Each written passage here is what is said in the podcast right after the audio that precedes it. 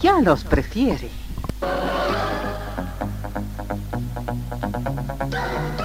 Somos RTC, la primera emisora deportiva del país.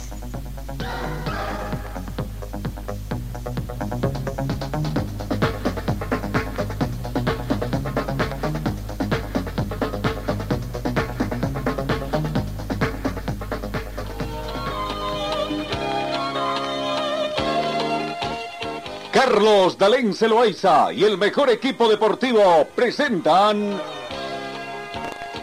Pregón Deportivo, la información más completa en el ámbito local, nacional y mundial. Pregón Deportivo.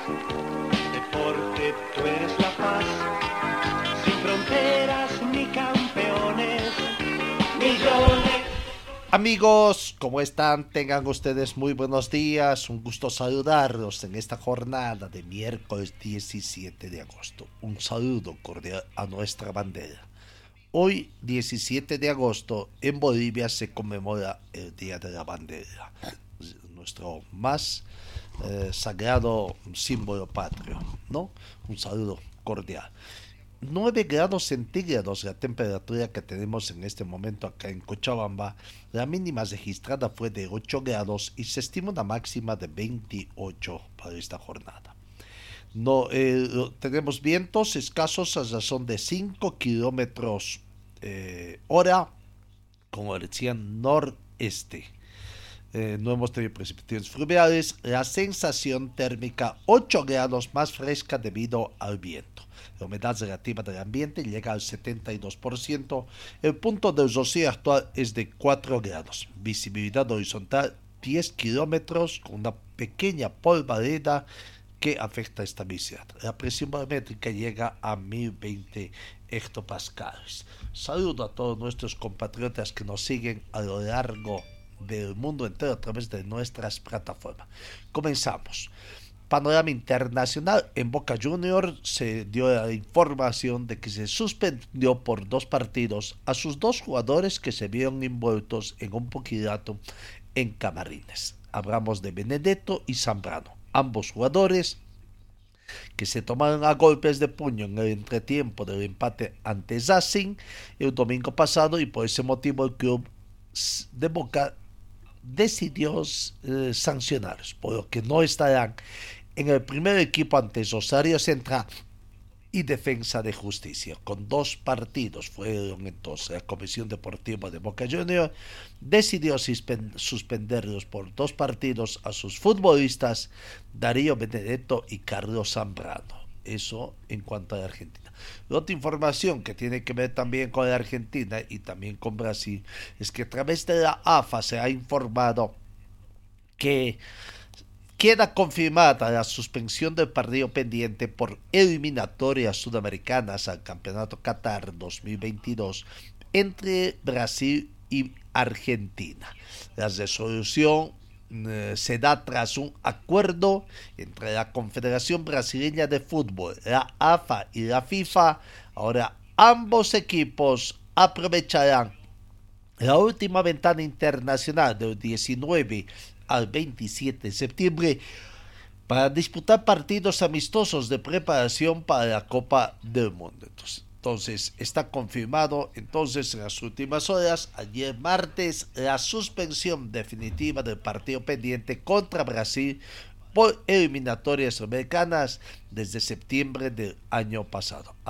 la AFA aceptó su responsabilidad por los hechos sucedidos el pasado 5 de septiembre en São Paulo, cuando un agente sanitario de Brasil ingresó al campo de juego para impedir el desarrollo del partido correspondiente a las eliminatorias americanas por el Mundial de eh, Qatar. Bueno, hay multas, no recordemos, en el caso de la AFA son 150 mil francos argentinos, la mitad del monto quedó suspendido por un periodo de prueba de dos años, ¿no? Bueno, eh, definitivamente terminó las eliminatorias sudamericanas entonces y lo destacable también es que nuestro compatriota Marcelo Martín Moreno terminó como goleador máximo de ese torneo con 10 goles. Le seguía Neymar con 8, quien tenía la posibilidad de acercarse, emparejar o pasar a este. Bueno, Cambiamos, vamos al automovilismo. El órgano rector de la Fórmula 1 aprueba el reglamento de motores para el 2026. Eh, no, ayer martes se aprobó las regulaciones de motores para el 2026, una medida muy esperada que podía conducir a la llegada de marcas premium del grupo Volkswagen, Porsche y Audi. La Federación Internacional de Autorismo FIA dijo que su Consejo Mundial de Deporte del Motor también actualizó las reglas técnicas del 2022 y 2023 para abordar las preocupaciones de seguridad. La nueva unidad de potencia conservará el V6 de 1.6 litros de altas revoluciones, pero tendrá una potencia eléctrica significativamente mayor y utilizará combustibles 100% sostenibles el actual elemento de calor de la unidad de generador de motor, se eliminará, según se informa, un requisito previo para que entren las marcas del grupo Volkswagen. Las regulaciones están destinadas a ser posible y atractivo para los recién llegados unirse al deporte a un nivel competitivo, ha manifestado la FIFA. Hay modificaciones entonces en cuanto a la FIFA. Vamos al fútbol femenino, el Campeonato Mundial Sub-20, donde España con México y Brasil con Colombia jugarán en los cuartos de final. Eh, España y Brasil se clasificaron este martes como primeros y segundos del Grupo A del Mundial Sub-20 de Costa Rica 2022 y se van a enfrentar el sábado a México y Colombia respectivamente en cuartos de final. España ratificó su primer lugar con 7 puntos gracias a su triunfo 3 a 0 contra Australia, con tres anotaciones del atacante Imna Gabazo, quien se convierte de esta forma en la goleadora del mundial automáticamente con cuatro tantos. No, bueno, eh, seguimos con algunos más. Eh, informaciones de últimas horas destacadas en el panorama internacional. Vecinos de la periferia parisina se alzan contra el saqueo de los Juegos Olímpicos. A dos años de la recepción de los Juegos Olímpicos en París, los vecinos de la periferia empobrecida de la capital se organizan para denunciar la construcción de proyectos levantados a costa de recortar espacios verdes elevar los precios de la vivienda y aumentar la contaminación en las escuelas. Es una... Eh, M lanzó un vecino de Dogny, Serbe Begun, mientras pasea con su peso por aires de al otro extremo del parque, donde Ahora se elevan casi una decena de grúas que trabajan en la construcción de la ciudad de, eh, la prensa, un barrio con 1.300 viviendas vendida como una herencia para los vecinos. Se han encargado, se han cargado de la mitad del parque para hacer edificios cuando alrededor hay sitios para construir. Es incomprensible han cortado los árboles y han plantado unos pequeñitos que no son adecuados y que ya se han quemado este verano, añadió Bego. A pocos metros de él todavía humean los restos de un incendio que han acabado con la plantación. Bueno, siempre hay este tipo de situaciones, ¿no? Después de que se dio. Veremos, veremos cómo va a continuar toda esta situación. Seguimos con más informaciones en el Barcelona Fútbol Club, el equipo español. El acuerdo de reducción de salarios con Piqué y con Busquets está muy difícil. La negociación con los capitanes para generar fair play financiero está en stand-by y el Barca ve más viable ahora la venta de jugadores. Los contactos no están rotos, pero sí parados.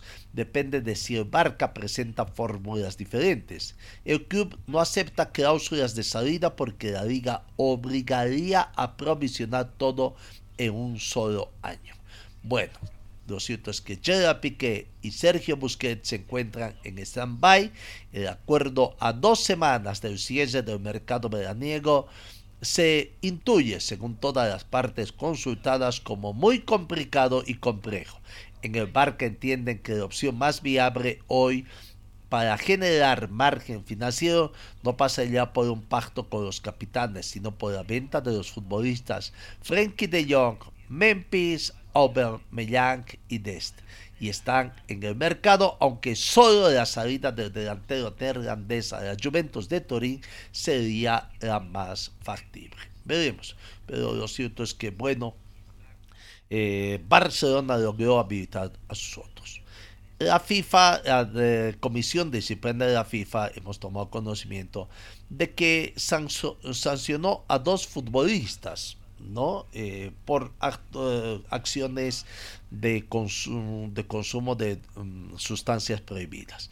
Uno de los casos es, y toma importancia ahora porque se trata del jugador Eric Alejandro Rivera, que jugó en el equipo de Aurora de Cochabamba y ahora está jugando en la Federación de El Salvador.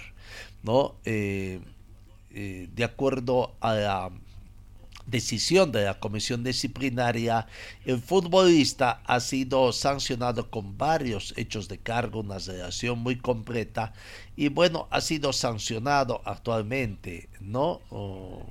Eh, tras la relación que, se ha hecho conocer, eh, fue sancionado entonces el jugador Eric Zibera dentro de las últimas de, de, la Comisión Disciplinaria de la FIFA considera jugador Eric Alejandro Rivera responsable de haber infringido el artículo 17 del Código Disciplinario de la FIFA y el artículo 6 del reglamento antidopaje de la FIFA. En aplicación del artículo 20, se le impone al señor Rivera una suspensión durante cuatro años. Este periodo de suspensión se extenderá hasta el 5 de octubre de, de 2021 desde el 5 de octubre de 2021, fecha de la suspensión provisional, hasta el 5 de octubre del 2025. Bueno, así que se conoció esta situación ya. Vamos, comencemos a entrar en materia informativa acá con en nuestro medio, ¿no? En la ciudad de La Paz, en las últimas horas se tomó conocimiento del sensible fallecimiento de Eduardo Pacho Golosteaga Alcoreza, uno de los mejores tenistas bolivianos. Lastimosamente falleció este martes, falleció ayer uno de los tenistas bolivianos más exitosos y destacados a nivel internacional oriundo de la ciudad de La Paz, José Eduardo Pacho Golosteaga, uno de los primeros participantes del Gran Slam del mundo como Roland Garros, el US Open y otros en la época de los años 70 y 80. No, eh, qué pena, falleció entonces Eduardo Pacho Golosteaga Alcoreza, un gran tenista y que deja un luto en el tenis bolivianos comenzamos a ingresar en tema de fútbol internacional. Lastimosamente, el jugador Jairo Quinteros, futbolista nacional, se aleja del Inter de Milán. Se veía venir al final el Inter de, Miami, el Inter de Miami, perdón, creo que dije el Inter de Milán, no, el Inter de Miami anunció ayer que de mutuo acuerdo llegó un arreglo con el defensor nacional Jairo Quinteros quien dejará de vestir la casaca del equipo de la MLS. La última vez que jugó con la casaca del Inter de Miami fue amistoso ante el Barcelona en el mes pasado, cuando el equipo catalán goleó 6 a 0 y luego fue literalmente borrado por el técnico Philip Gary Noville quien le comunicó que no lo tiene en sus planes. Ayer el club de Miami le agradeció a Quinteros por haber sido parte en los pasados seis meses. Quinteros, Jairo Quinteros, futbolista nacional, entonces no va más en el Inter de, eh, de Miami. Qué pena, ¿no? Qué pena para nuestro deportista.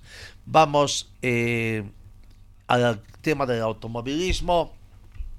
41, 41 binomios, has registrado la, eh, el Rally Santa Cruz de la Sierra, inscripciones en 41 binomios, al cierre del primer plazo de inscripciones para la quinta fecha del Campeonato Departamental de Rally Santa Cruz, séptima fecha del Campeonato Nacional de Rally que organiza la FEBAT y la cuarta fecha del Campeonato Coda Sur de Rally 2022, ¿no? Se destacan, eh, por ejemplo, pilotos eh, a nivel de Argentina, eh, hay paraguayos, el caso de Martín Tomás, junto a Juan Pernigotti, el brasileño André Alegretti junto a su navegante Víctor Aranoca, que es de, de Bolivia, el peruano Wilson Garay y con su navegante Wilson Garay también, debe ser padre e hijo. Hay dos, dos um, binomios peruanos, otros Edwin Aime, Francis Gamos. Eh, no, bueno, eh, por lo que sabemos son 6, 8, 8, 10, 11, 11, 12 incluso 12 binomios, los, ex, eh, los, extranjeros, binomios extranjeros, que habrían oficializado para este evento que tendrá lugar del 25 al 29 de agosto.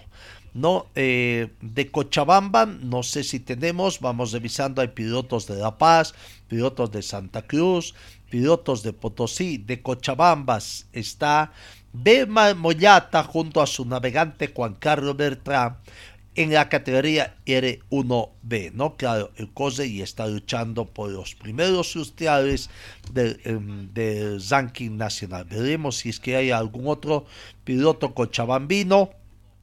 Eh, caso también de que están luchando los títulos en el, campeonato que organiza la Federación Boliviana. Eh, de eh, Eduardo Peredo se anunció, está presente, Roberto Saba, pilotos de Santa Cruz, Mariano Aguilera, en fin, de La Paz, Enzo Ayón ha confirmado su presencia, eh, Gary Mardonado de Santa Cruz, Jorge Martínez, Kevin Zocha, pilotos de eh, Fernando Tezazas de La Paz. en la categoría Proto se ve, por ejemplo, a Nathaniel Brun, Rodrigo García y Sebastián Franco, pilotos de la ciudad de Santa Cruz. Del Uruguay, en el grupo RC4, ha confirmado Luigi Coutin junto al navegante Sebastián González.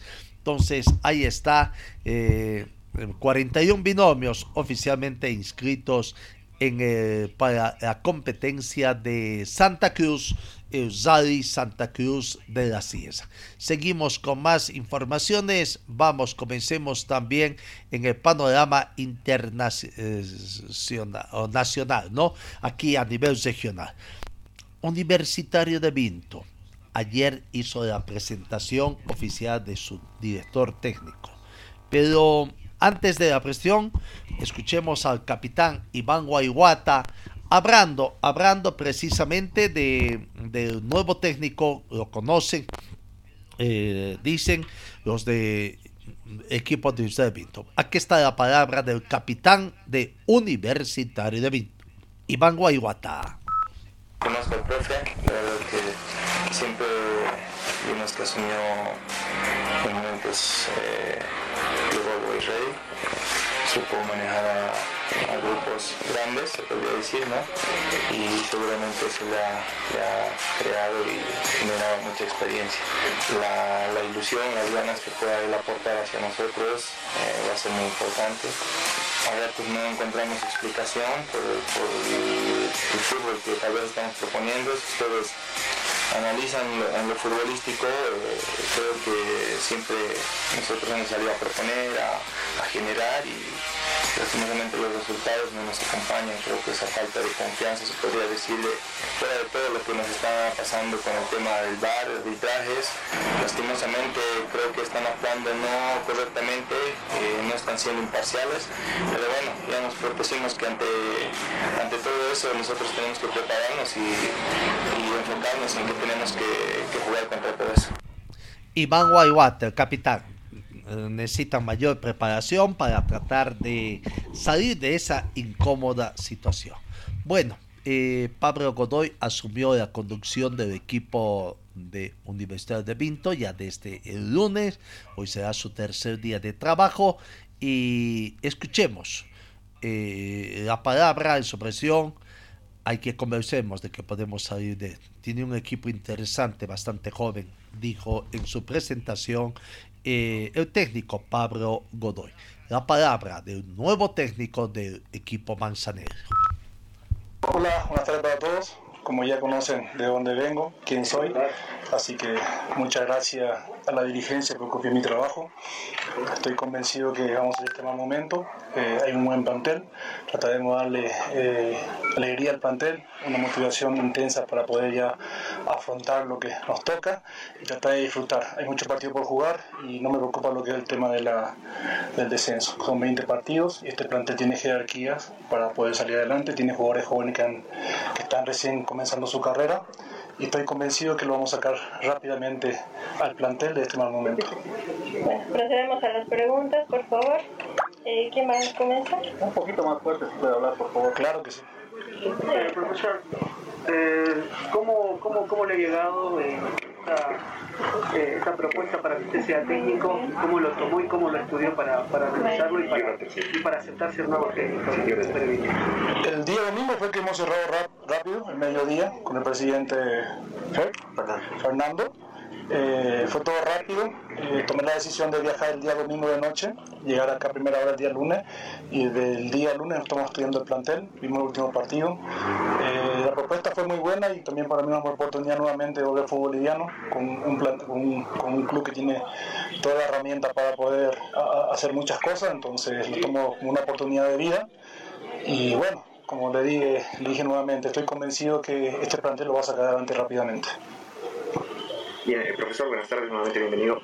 Eh, profesor, usted decía que cuenta con el material eh, humano, considera que son jugadores de muy buen, buen pie, ya lo decía ayer, eh, que son jugadores importantes, pero hay un aspecto que seguramente se va a trabajar mucho, el tema anímico. Muchos jugadores se aparentan, se muestran bien, pero al momento de llegar a la cancha se, se, decaen cuando no sale un gol o como pasó con el Bar, que les han anulado goles y que eso generalmente atenta contra realmente el jugador. ¿Cómo se va a trabajar con, en este aspecto, más que todo el psicológico, para levantar este grupo? Sí, la herramienta que nos da el club realmente es importante para cómo trabajar en el campo y a nivel psicológico. Yo creo que este plantel debe estar agradecido porque tiene posibilidad de jugar fútbol ligano. No todos llegan a ser profesionales, entonces la motivación tiene que ser constante. Eh, yo, creo, yo creo que este plantel tiene mucho que dar, tiene jugadores de jerarquía que saben manejar esta clase de momentos, tiene jugadores que están recién comenzando su carrera, tienen que estar motivados de estar a jugar a nivel, a nivel profesional de fútbol boliviano y lo vamos a intentar todos juntos, vamos uniendo todas las cabezas y tratar de salir rápidamente en todo momento. Pablo Godoy en su presentación no tiene mucha experiencia, digamos, en el fútbol profesional. Su única experiencia sería de que estuvo como técnico de Always Ready, a quien estuvo desde la segunda división, diríamos así, eh, logrando el ascenso al fútbol profesional en el retorno. ¿no? Estuvo también en algunos momentos cuando decidieron contratos eh, de los técnicos profesionales. Eh, que vaya bien a Pablo Godoy. En cuanto al cuerpo técnico, ha manifestado de que eh, eh, él viene a sumar por lo que se da por descontado que los profesionales que estaban eh, en Universidad de Vinto se quedan a excepción del técnico da, David Perdiguero, porque viene a sumar, pero viene acompañado de otras dos personas. Eh, la gente del club, que dice trabajando, son parte del club. Profesor Pablo, profesor Walter son parte del club. Nosotros venimos a sumar, a intentar unir rápidamente todo lo que es el club. Sabemos la importancia que para el club es salir rápidamente este mal momento. Eh, entiendo que falta muchos partidos todavía por afrontar, son 20 partidos si no me equivoco. Tenemos como 12, 13 partidos de local, queremos ser fuertes de local. Eh, y tengo fe que vamos a salir adelante. Es un tema un mal momento nada más. Eh, la gente que me acompaña hoy en día son casi los mismos que estaban trabajando conmigo en Club Barreri, por Sociacia y un videoanalista que traje conmigo, así que el, la motivación es, es igual que tuve cuando estuve en Uruguay peleando por algo. Esta, esta clase de, de momento de repente me va a marcar más a mí como, como, como profesional. Estoy convencido que lo vamos a sacar adelante. Bueno, ahí está, Universitario tiene difícil partido frente eh, en su próximo encuentro, por lo que hay que aguardar prácticamente, ¿no? De acuerdo a, lo que se tiene eh, este fin de semana, viernes, viernes arranca la Liga Profesional Boliviana en su fecha número 11 prácticamente. Y el equipo de Universitario de Vinto, que está último en la tabla acumulativo, eh, recibe a Nacional Potosí. Es local, 3 de la tarde, Universitario de Vinto con Nacional Potosí acá en Cochabamba. Oscar Vaca, otro referente eh, mm, del equipo de experimentados jugadores de Universitario de Vinto, habló también sobre la llegada del nuevo técnico del equipo de Universitario son temas eh, dirigenciales, nosotros tenemos que abocarnos al trabajo. Creo que eh, con los técnicos que hemos estado eh, pueden decir de que siempre ha habido disponibilidad de parte de nosotros, siempre hemos tratado de dar lo mejor. Lastimosamente esta última etapa no se, no se ha podido plasmar por, con los resultados, pero creo que venimos mostrando buen fútbol y esperemos que, que, se nos den los resultados porque creo que no los merecemos. ¿Qué te dice ese último puesto en la acumulada? Bueno, nosotros es algo injusto porque, porque como, como vengo diciendo, eh, hemos mostrado buen fútbol, creo que hemos hecho lo suficiente para poder llevarnos eh, algo más que, derrotas y, un par de empates. preocupante para nosotros porque no nos gusta estar en esa situación. Creo que todos los que estamos aquí somos, somos ganadores, queremos sacar esto adelante y esperemos que, esta semana podamos, podamos hacerlo y bueno, eh, tratar de salir de donde estamos. Lo que se tiene que hacer es ganar o ganar, ¿no, Carlos? O sea, no queda otra. Si quieres recuperar, hay que empezar a ganar, ¿no? Sí, sí, no, no, no, no hay otro resultado para nosotros, tenemos que, empezar a ganar. Este viernes es una linda oportunidad, eh, así que tenemos que, tratar de hacerlo para salir de, este momento difícil. Gracias, Oscar. Gracias. Bueno, Universidad de Vinto está trabajando entonces para recibir a Nacional de Potosí. Recordemos, recordemos que Nacional de Potosí está dentro de las primeras ubicaciones, está cuarto con 19 puntos, quiere seguir sumando unidades, quiere asegurar zona de clasificación evento nacional el equipo de Nacional Potosí, ¿no? Y bueno, eh, Universidad de Vinto quiere salir de esa incómoda situación que está en el fondo de la tabla de ubicaciones. Vamos, cambiemos un poco. Eh, Univer eh, va a jugar el sábado a las 19 horas con 30 minutos con Universitario de Sucre. Wisterman se va preparando, ¿no? Eh, hay algunas bajas, Sergiño por acumulación de tarjetas amarillas no estará presente, pero bueno, el equipo de Universitario de Sucre también se está preparando, ¿no? Ya, ya ganó en su tercer partido de la mano de su nuevo técnico, Sebastián Núñez. Quiere venir y complicar la situación a Wisterman. Quiere aprovechar también el momento crítico futbolísticamente eh, que está atravesando Wisterman para sacar unidades que le permitan alejarse también de la zona del descenso y comprometer a. ¿no? Quedan puntos, ¿cuántos puntos eh, queda a, eh, vamos a ver en, dentro de lo que es la tabla de acumulativa de la división profesional? Eh, ahí está la tabla acumulativa donde Wisterman, Wisterman está antepenúltimo, ¿no? ¿no? Antepenúltimo de la tabla acumulativa. Último está el Universitario de Vinto y bueno, eh, Wisterman tiene 28 puntos. Universitario está con 26 puntos. Son dos puntos de diferencia. Universitario tiene 21. De Wisterman a Universitario de Vinto hay 7 puntos. De Universitario de Sucre, Universitario de Vinto son 5 puntos, pero de Wisterman a Universitario de, Sucre son 2 puntos. Eh, Nicolás Zomat, eh, jugador del equipo del Universitario de, Sucre, habla, habla sobre partido, cómo se está preparando, cómo se están preparando en Sucre el equipo doctor para enfrentar a Wisterman. Sí, siempre que uno gana una semana diferente, se entrena diferente, se encara el partido diferente, otra de otra manera. Nosotros tenemos una semana larga para preparar un partido importante. Sí, sí, seguramente cómo vamos a plantear, cómo se va a enfrentar. Así que analizar bien el radar, a, a prepararnos bien, a descansar, que, que uno siempre intenta buscar tres puntos, pero un, un punto siempre bueno. Sí, sí, creo que los últimos partidos se vienen mostrando otra forma de defender, otra forma de estar en situación, así que me parece que eso va a ser muy importante para, para sostener el cero.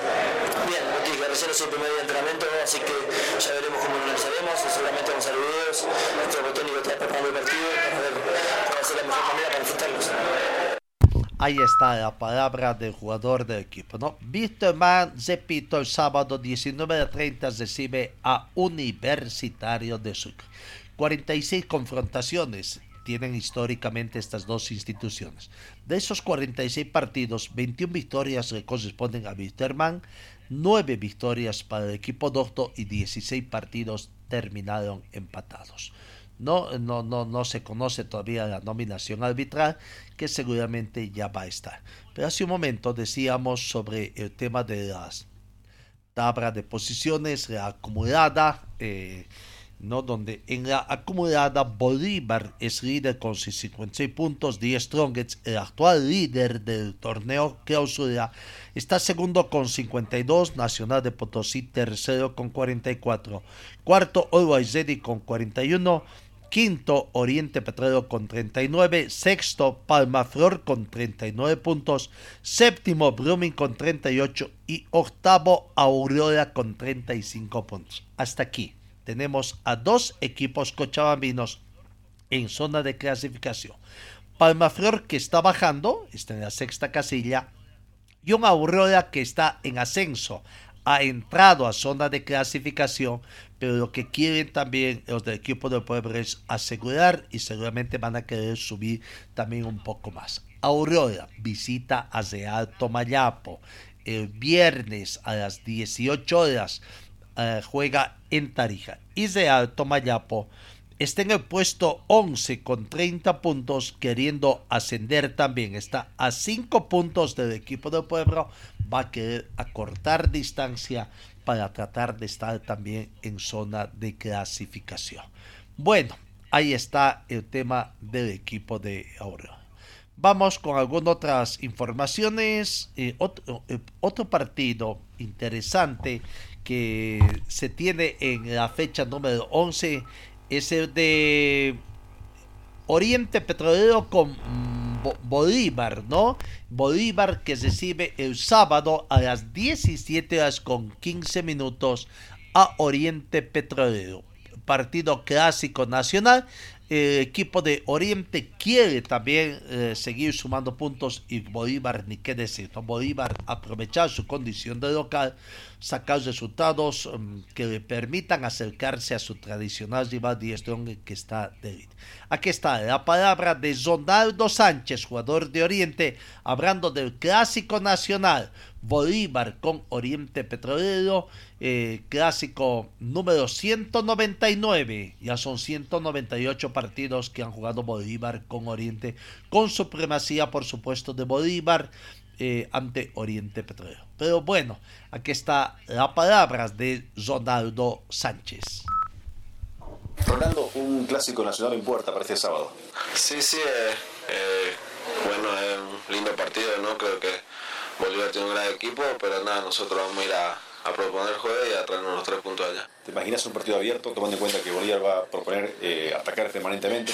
Sí, no, creo que nosotros ya sabemos cómo, cómo se juega allá y, y nada, lo hemos demostrado el anterior torneo y, vamos a ir con esa misma proposición. Estos partidos candentes son los que todos los jugadores quieren jugar, ¿no? Sí, eh, es lindo jugar. Eh, creo que con Bolívar siempre hay lindos partidos y nada, nosotros vamos a hacer nuestro trabajo y, tratar de traer la victoria. Te veo más suelto ya en la mitad de la cancha, permanentemente en los contragolpes. Sí, creo que es lo que me pide el profe, ¿no? que, que cuando agarre la, pelota sea vertical y, y, nada, creo que gracias a Dios se me están dando las cosas y, y nada, uno espera hacer las cosas bien siempre. Bueno, cambiemos el panorama informativo, vamos al tema de Bitterman Ayer, no sé si sorpresivamente, no, bueno, sí sorpresivamente en algunas situaciones, ¿no? Por el hecho de que en Wisterman ayer eh, hay situaciones un poco entre contradictorias, o sea que primero a través de sus redes sociales hay una invitación que hacen nuevamente, invitando a las empresas y a los emprendedores a poder crear incentivos para los hinchas de Wisterman para que compren su entrada para este partido del día de sábado ante Universitario de Sucre. No es un partido atractivo, ¿no? pero Wisterman necesita, necesita de respaldo. Decía eso por una parte, hay no que ofrecer eh, copar el sábado y otra vez... Eh, también apoyando a las empresas. Pero lo otro contradictorio es, mientras piden ayuda también, el tema pasa que hay nuevas medidas de restricción que ha sacado el director del mm, el gerente deportivo Alex da Silva. Está cambiando mucho esto. Vino a ayudar, dice, no, pero ahora creo que va tomando algunas actitudes que no sé si están dentro de sus atribuciones, considero que no, y no sé si tiene el respaldo del cuerpo técnico y también de los dirigentes, de quienes este fin de semana estarían para asumir la conducción directiva del equipo de Wisterman con las elecciones que se va a dar este fin de semana acá en Cochabamba, ¿no? Pero lo cierto es que hay situaciones, mientras todos piden respaldos, les restringen a la prensa nacional, porque esto no es para la prensa conchambina, sino para la prensa nacional, mayores situaciones. Se van a tener solamente días de acceso a la prensa. Prohíben, dicen, no sé bajo qué argumentos pueden prohibir de eh, de que la prensa, algunos colegas, algunos medios que están acostumbrados a dar cada día las posibles alineaciones, ¿no? Claro, hay algunos colegas periodistas que quieren ser técnicos también y día a día dicen, este debería ser la alineación que presenta el plantel de Vistema.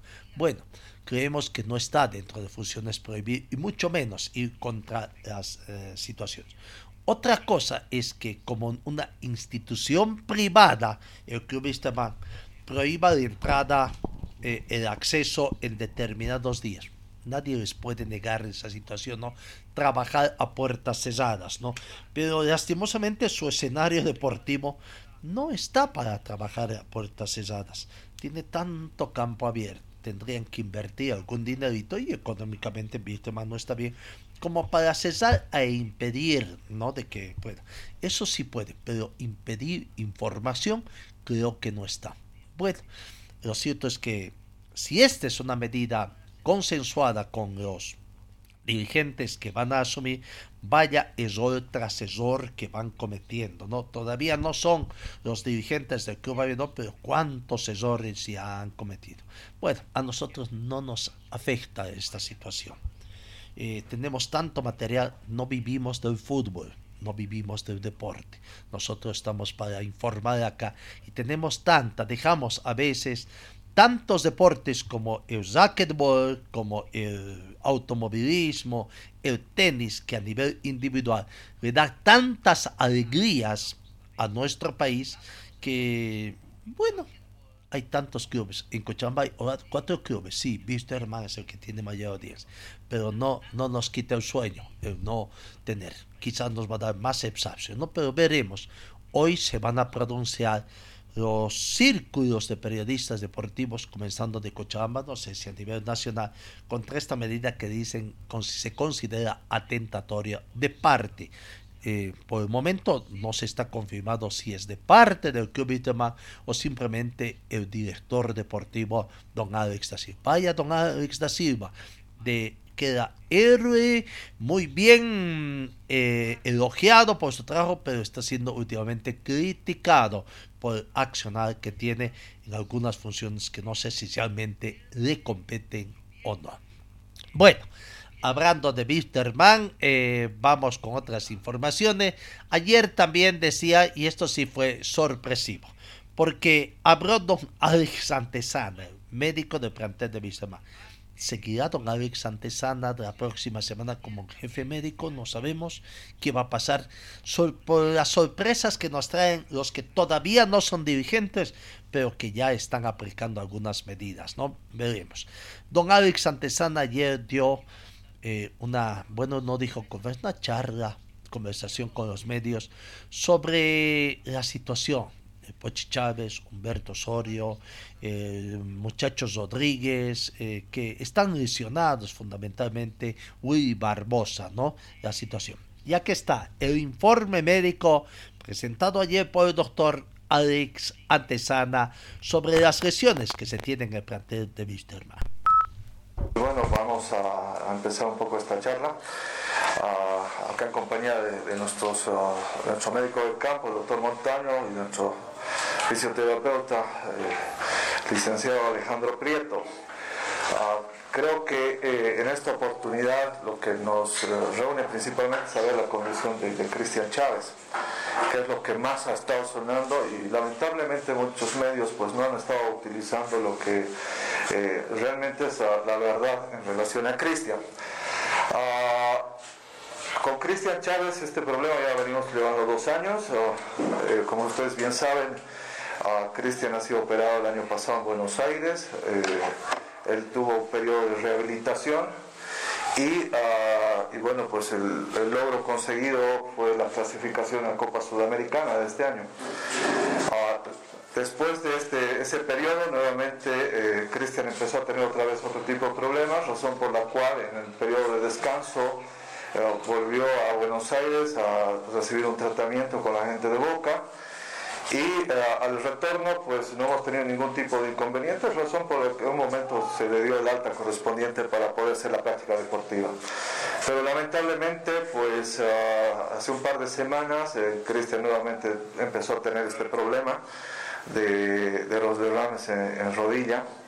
Y, prácticamente el día de ayer nuevamente hemos hecho otro drenaje en la rodilla en horas de la tarde. Lo que aquí hay que poner en claro pues es la, actitud de Cristian, porque yo creo que nadie, nadie, nadie está dispuesto a que durante todo este periodo se le haya drenado 37 veces la rodilla. Incluso para nosotros es una situación muy incómoda y, llevamos siempre un riesgo, ¿no? El hecho de que pueda tener algún tipo de infección ah, al drenar en tantas oportunidades la, la rodilla. Entonces, eh, Cristian es muy consciente en esa situación. Eh, a algún momento, pues, se le planteó que si hubiera habido estas situaciones, pues hay que hacerla. No le va a impedir limitar la, funcionalidad. Eh, nuevamente se instaló el, tratamiento que se, se, dio en Buenos Aires hace un par de semanas, pero no estamos teniendo oh, resultados con el tratamiento, razón por la cual eh, el día de hoy se está enviando oh, la solicitud para una autorización de uso terapéutico a Comebol y, poder obtener a Cristian en las eh, mejores condiciones y en lo que resta de, este tiempo. Eso por un lado. Eh, ah, segundo, ah, con Humberto Osorio, pues hemos tenido comunicación con el médico de, del Cali. Ah, se le han hecho los eh, controles correspondientes, pues la, cirugía ha sido exitosa. El, trasplante cartílago que se ha realizado eh, en la lesión que tenía, pues eh, prácticamente está consolidado. Entonces uh, se ha coordinado de incrementar las cargas de trabajo y bueno, esperemos que Humberto Osorio ya lo podamos ver en canchas eh, la primera, primera o segunda semana ya de, septiembre, que ese es el objetivo también del jugador, el volver a, nuevamente a la cancha. En relación al muchacho Luis Rodríguez, prácticamente estamos en la última semana de recuperación, justamente hablábamos con el licenciado Prieto y prácticamente está en eh, un alta para poder realizar actividad deportiva y él está nuevamente en, eh, en, campo de juego. Lamentablemente ha sido una, una lesión muy compleja el de manejar, eh, recibió tratamientos que no fueron adecuados. por otro lado, y, bueno, pues se ha, se, ha, podido tener una muy buena evolución del jugador Rodríguez y esperamos tenerlos ya en cancha. Eh, en relación a Barbosa, prácticamente ya, ya se incorpora en estos días con el resto del, grupo y esperemos que el día sábado sea de la partida. No sé si tienen alguna pregunta. Ahí está el informe del doctor Alexander Sana, jefe médico del plantel de Wisterman. ¿no? Lo de Pochi Chávez es una especie de insecto, una pena eh, edad que tiene la forma como su cuerpo está reaccionando, eh, sale de una, ingresa en otra lesión, eh, hay que ver, no hay una excepción. Lo dijo el doctor Alexander Sana varias veces. En medicina uno más uno no es dos. No hay que ver. Un caso no es igual que otro. entre dos pacientes con la misma mm, situación, plano, eh, plano eh, diríamos eh, médico, cuadro médico, el comportamiento de los cuerpos humanos de esos dos pacientes puede ser totalmente diferentes. Y hasta acá es impredecible que puede acontecer con el cuerpo de, de Pochi Chávez, quien le pone muchas ganas, sí, muchas ganas y quiere volver a, jugar, ¿no? Retornar al campo de juego y hacer su despedida prácticamente. Veremos si le va a dar el tiempo esta situación. Estamos todavía en el 33% del desarrollo del campeonato clausura y veremos si puede llegar algún momento a jugar eh, con el plantel de Víctor en este campeonato clausura, ¿no? O tendrá que esperar. Va a pasar, decisión de acción.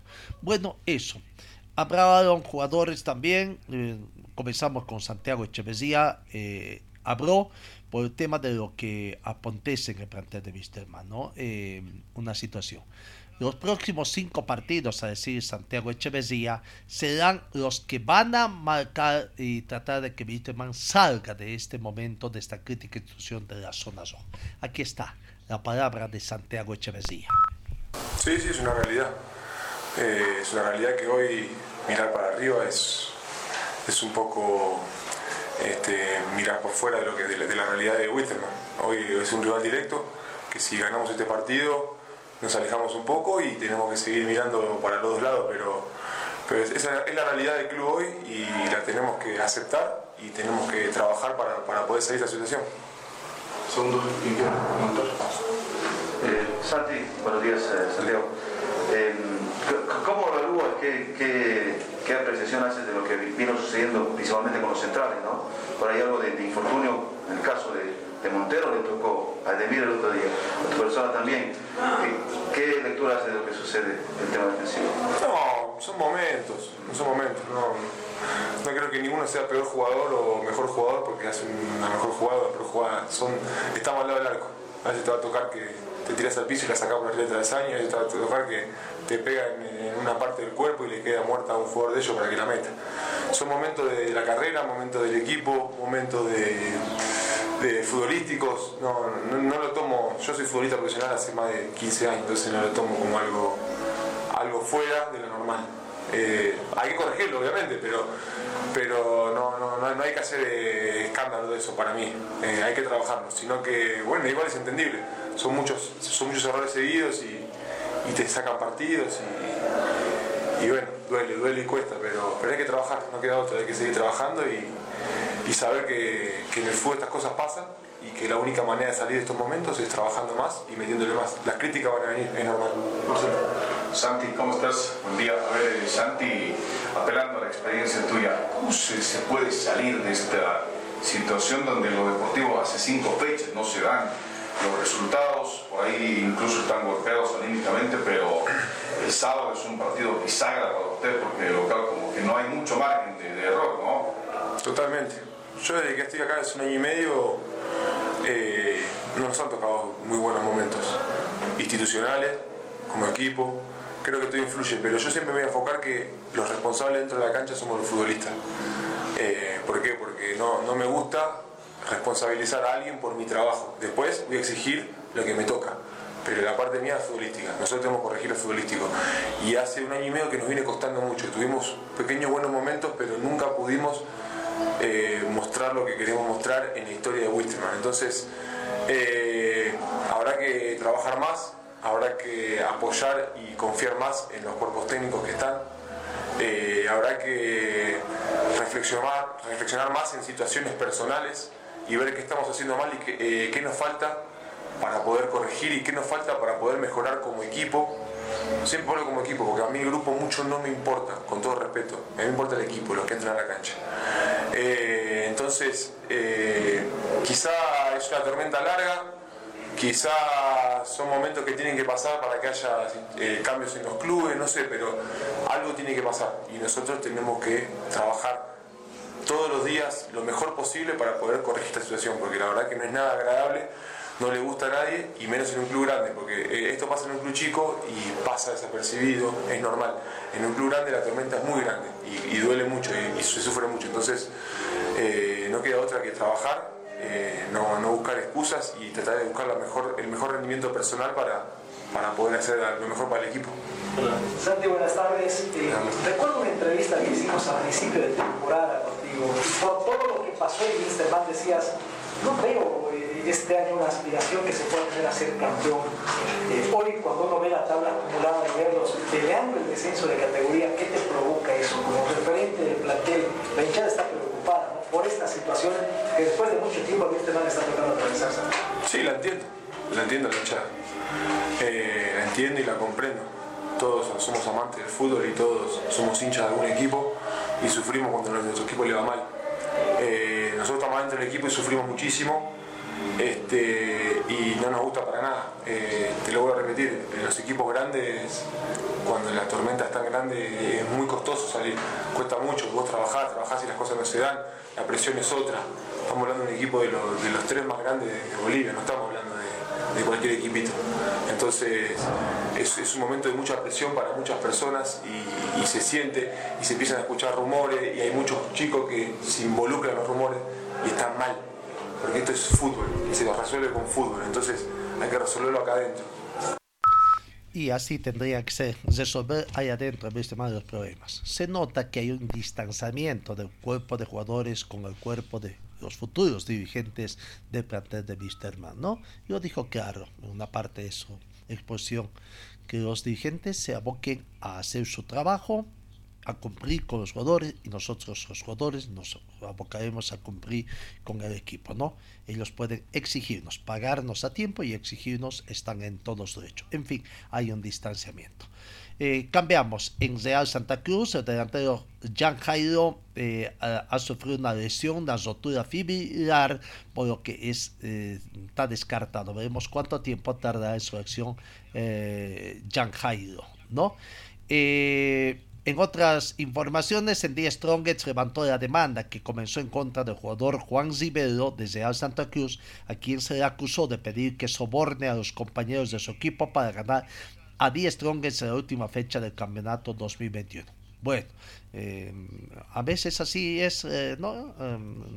Eh, se van solucionando las situaciones acá. Se levantó y no pasa ya nada. En el tema del equipo de Bolivia de ranking, con eh, Gonzalo Moscoso a la cabeza y otros cinco integrantes más de la selección boliviana de Zagreb partieron la madrugada de este eh, martes rumbo a San Martín Potosí, México, para competir en el vigésimo primer campeonato mundial de racquetball a desarrollarse del 19 al 21 de agosto. Suerte a Bolivia en el racquetball. Eh, bueno, eh, otro fallecimiento se habla en el atletismo. El atleta orleño Juvenal Poma eh, mmm, lastimosamente falleció y fue llamado a la prensa del señor. Juvenal Poma fue un consagrado atleta categoría máster que logró ser varias veces campeón nacional en carreras de calle y de pista. Que en paz descanse don Juvenal Poma. Dos deportes de duelo, el atletismo y el tenis por el fallecimiento de sus eh, atletas máster precisamente. Bueno, amigos, eh, ayer habíamos hablado sobre el tema de, de Gustavo Costas, el técnico de la selección nacional, que el viernes va a firmar contrato en la ciudad de La Paz.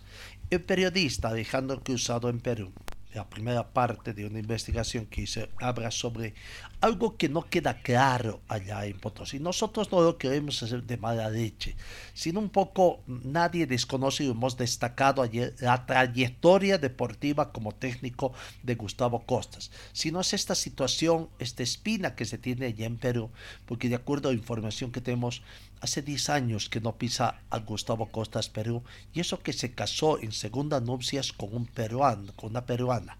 Y el presidente del club que dirigía Alianza Club fue el padrino de su matrimonio. Y uno puede, y no obstante que tiene parientes del lado de su esposa allá en Perú, aparentemente por alguna situación por arraigo o alguna otra cuestión que no está muy clara. Pero a ver, tratemos de escuchar. Él no eh, está ahí en, en, entre uh, metido, no saben si es víctima, si él también ha sido cómplice de algunas situaciones de estafa que ha tenido durante 2010, 2000, 2011, Alianza Lima de la Serpente. A ver, escuchemos este reportaje de Alejandro Cruzado, colega del Perú. Alrededor del tema de Gustavo Costas. Hay muchísima gente que lo apoya a morir, como parece parece un dirigente sindical o un líder político, Gustavo Costas, porque hay muchísima gente que lo ama y lo defiende a morir, y hay muchísima gente que lo odia y lo odia. ¿Cuáles son los argumentos? Los principales argumentos de defensa de Gustavo Costas son claramente la ausencia de pruebas. ¿Y por qué se dice esto? Porque es verdad. Va a ser imposible que alguien presente pruebas sobre defalcos económicos o financieros. Lo que sí se pueden encontrar son testimonios de testigos y de gente que estuvo en ese momento alrededor del Club Alianza Lima. Alrededor o dentro del Club Alianza Lima. Y de esto, felizmente hay bastante. Hay jugadores que estuvieron en Alianza Lima en esa época, exjugadores, Nicolás Tagliani, por ejemplo, ¿no? Es un exjugador de Alianza Lima, quien tuvo palabras bastante críticas para el señor Gustavo Costas.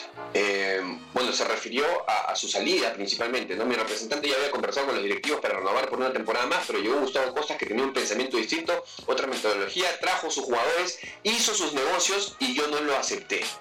Una de las cosas que comentó Nicolás Tagliani es que el profe Costas llegó a Alianza e hizo sus negocios. ¿Qué cosa es hacer negocios? Em, hace unos años, actual dirigente de Alianza Lima, que en ese momento estaba muy, legado, muy ligada a la gerencia deportiva de Alianza Lima y que por tanto conocía de primera mano un montón de, negociaciones y de, por no decir absolutamente todas. Estamos hablando del señor Héctor Ordóñez, de una entrevista a un medio en el que habló sin tapujos de no una, ni dos, ni tres, sino de varias actitudes y hechos que Gustavo Costas cometió en claro perjuicio del Club Alianza Lima. La pregunta del, entrevistador dice, ¿no? ¿Cuáles son los cuestionamientos que tiene acerca de Gustavo Costas y por qué dice que es alguien que no quisiera de regreso en el club? La época de Costas en lo deportivo ha sido realmente buena, pero ha cometido una serie de inconductas que ya pasaron. En realidad no me interesa hablar de él, pero la conversación se lleva de esta manera. Yo era presidente de la comisión de fútbol y voy a contarles algunas anécdotas. Era octubre del 2009 y Montaño terminaba contrato a fin de año. Me acerco a Costas a preguntarle si le renovamos contrato y me dice, Tito, Johnny eres el mejor jugador del fútbol peruano. Renovémosle dos años. Era octubre de 2009, ojo. 23 ¿ah? de diciembre, ya habíamos perdido los playoffs con la U, esto es 2009. Yo en ese momento quería sacar a Costas, pero la directiva lo respaldaba y ya le habían renovado contrato. Se me acerca Gustavo Costas y me dice que ya no quería contar con Johnny Montaño. Yo me sorprendo y le pregunto el por qué y me dice, sí, Tito, lo que pasa es que voy a jugar de diferente de diferente manera y quiero prescindir de él. No sé, traspásalo. Y yo le dije, a ver Gustavo, esas inconsecuencias yo no las permito. Hace tres meses te pregunté y me perdí y me pediste que le renueve. Ahora Johnny, y con justa razón, para rescindir me va a cobrar un año de contrato y plata no tenemos. Ante mi negativa, Costas me pide hablar con el presidente y luego de hacerlo, me llama Pocho y me dice, Tito, ¿qué hacemos? Yo le respondo, Pocho, alargó, ¿no? Y ya te he dicho, yo quiero sacar a Costas porque tácticamente no da. Pocho, después de escucharme, me dice, no te preocupes, déjame ver cómo lo resuelvo. Al día siguiente, 24 de diciembre, o sea, en cuestión de un, día para otro, me dice que ya lo resolvió, que habían vendido Montaño a Newell's Old Boys y que en la venta lo había ayudado Fernando Alonso, primer nombre bastante clave, Fernando Alonso. ¿Quién es Fernando Alonso? Vamos a desarrollar. Y cuando me dice que lo habían vendido en 100 mil dólares, Lancé una serie de improperios a ambos porque el año anterior habíamos recibido una oferta de Dinamarca por Luis Trujillo por 400 mil dólares y no lo aceptamos porque Costas nos dijo que ningún jugador de Alianza debía salir por menos de un millón de dólares. Le dije a Pocho, y ahora vendes en 12 horas a nuestro mejor jugador por 100 mil dólares. ¿No te das cuenta, huevón? Dice que le dijo Ordóñez a, Alarcón. Ayer no lo querían porque a lo mejor ya lo habían vendido en Newell por 400 mil dólares o un millón en este relato. Lo que él quiere decir, lo que él quiere decir es que Gustavo Costas, dentro de su percepción, para Tito Ordóñez, Costas le baja el dedo porque Costas, a través de su representante que era Fernando Alonso, ojo, ¿ah? Fernando Alonso es quien había hecho, según esta narración, Fernando Alonso, quien, era representante de Costas, hizo la intermediación entre Junior Montaño y Newell's Old Boys para venderlo en 100 mil dólares sumamente complejo que un jugador salga vendido por 100 mil dólares, sobre todo el rendimiento de Montaño. Y cuando pues evidentemente en ese momento se manejaban ofertas por, por, por 500 mil dólares por jugadores de mucho menor nivel.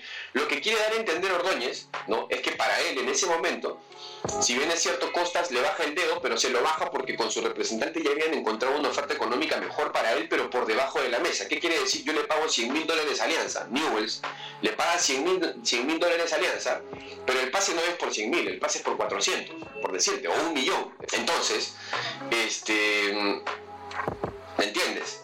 Dice, hay un negociado para, para, para, vender, era, era diferente. Esa es la primera anécdota que cuesta. Yo salgo de la oficina diciéndole que iba a votar a Costa, si él me pide por favor que no intervenga, que no hagan problemas. Obviamente, al final nunca se fue Montaño, pero él ya se había enterado. No sé cómo y no tenía ganas ni de ir a la pretemporada.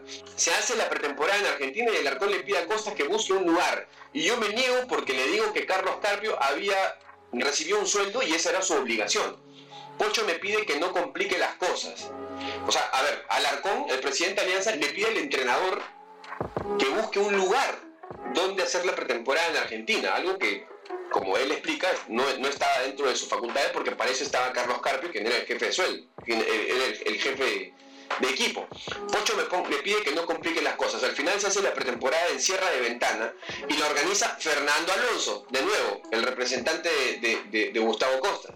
Según Pocho, habíamos conseguido buenos precios. Después, César Pinate y Carlos Carpio me dicen que habían oído comentarios que se había sobrevalorado la pretemporada. Para mala suerte de Alonso, un oficial de la Policía Federal de Argentina era mi compañero de promoción y le pido que me haga una investigación con los precios verdaderos. Me hace la investigación y arroja que se había sobrevaluado en varias decenas de miles de dólares en desfalco de Alianza Lima. Pero como Pocho era mi amigo, yo cometo el error de decírselo a él. Entonces me pide que esté tranquilo y que ya íbamos a jugar la Copa Libertadores y que no me preocupe en tomar acciones sobre el tema. O sea, acá en este segundo relato, eh, Ordóñez cuenta que Alarcón, por alguna razón, por alguna razón, le pide a Costas teniendo un jefe de equipo que se encargue de la organización de la pretemporada. Evidentemente Costa se lo hace, se, le deriva la responsabilidad a Fernando Alonso, su representante, para que se encarguen de alquilar hotel y todo el tipo de cosas, no todo lo necesario, toda la logística necesaria para que Alianza pueda hacer su pretemporada en Argentina, en Sierra de Ventana. La primera parte de este uh, reporte por el periodista Perón Alejandro Cruzado Vemos que la segunda parte no creo que es bueno. No nos gustaría que pase lo que ya aconteció, eh, que es una forma muy común, ¿no? donde los directores técnicos se vuelven absolutamente empresarios y obligan acá. Ahora mucho más. En el corto plazo prácticamente hemos tenido que Bolivia esa situación con el ex técnico de la selección absoluta y no sería bueno que se vaya a pedir excepción, aunque a nivel de clubes también este tipo de situaciones. Bueno, amigos, nos vamos. Gracias por su atención. Dios mediante os encuentro el día de mañana. Fue el equipo deportivo de Carlos Dalén Celoaiza que presentó Pregón Deportivo. Gracias al gentil auspicio de nuestras casas comerciales. Ustedes fueron muy gentiles y hasta el próximo programa.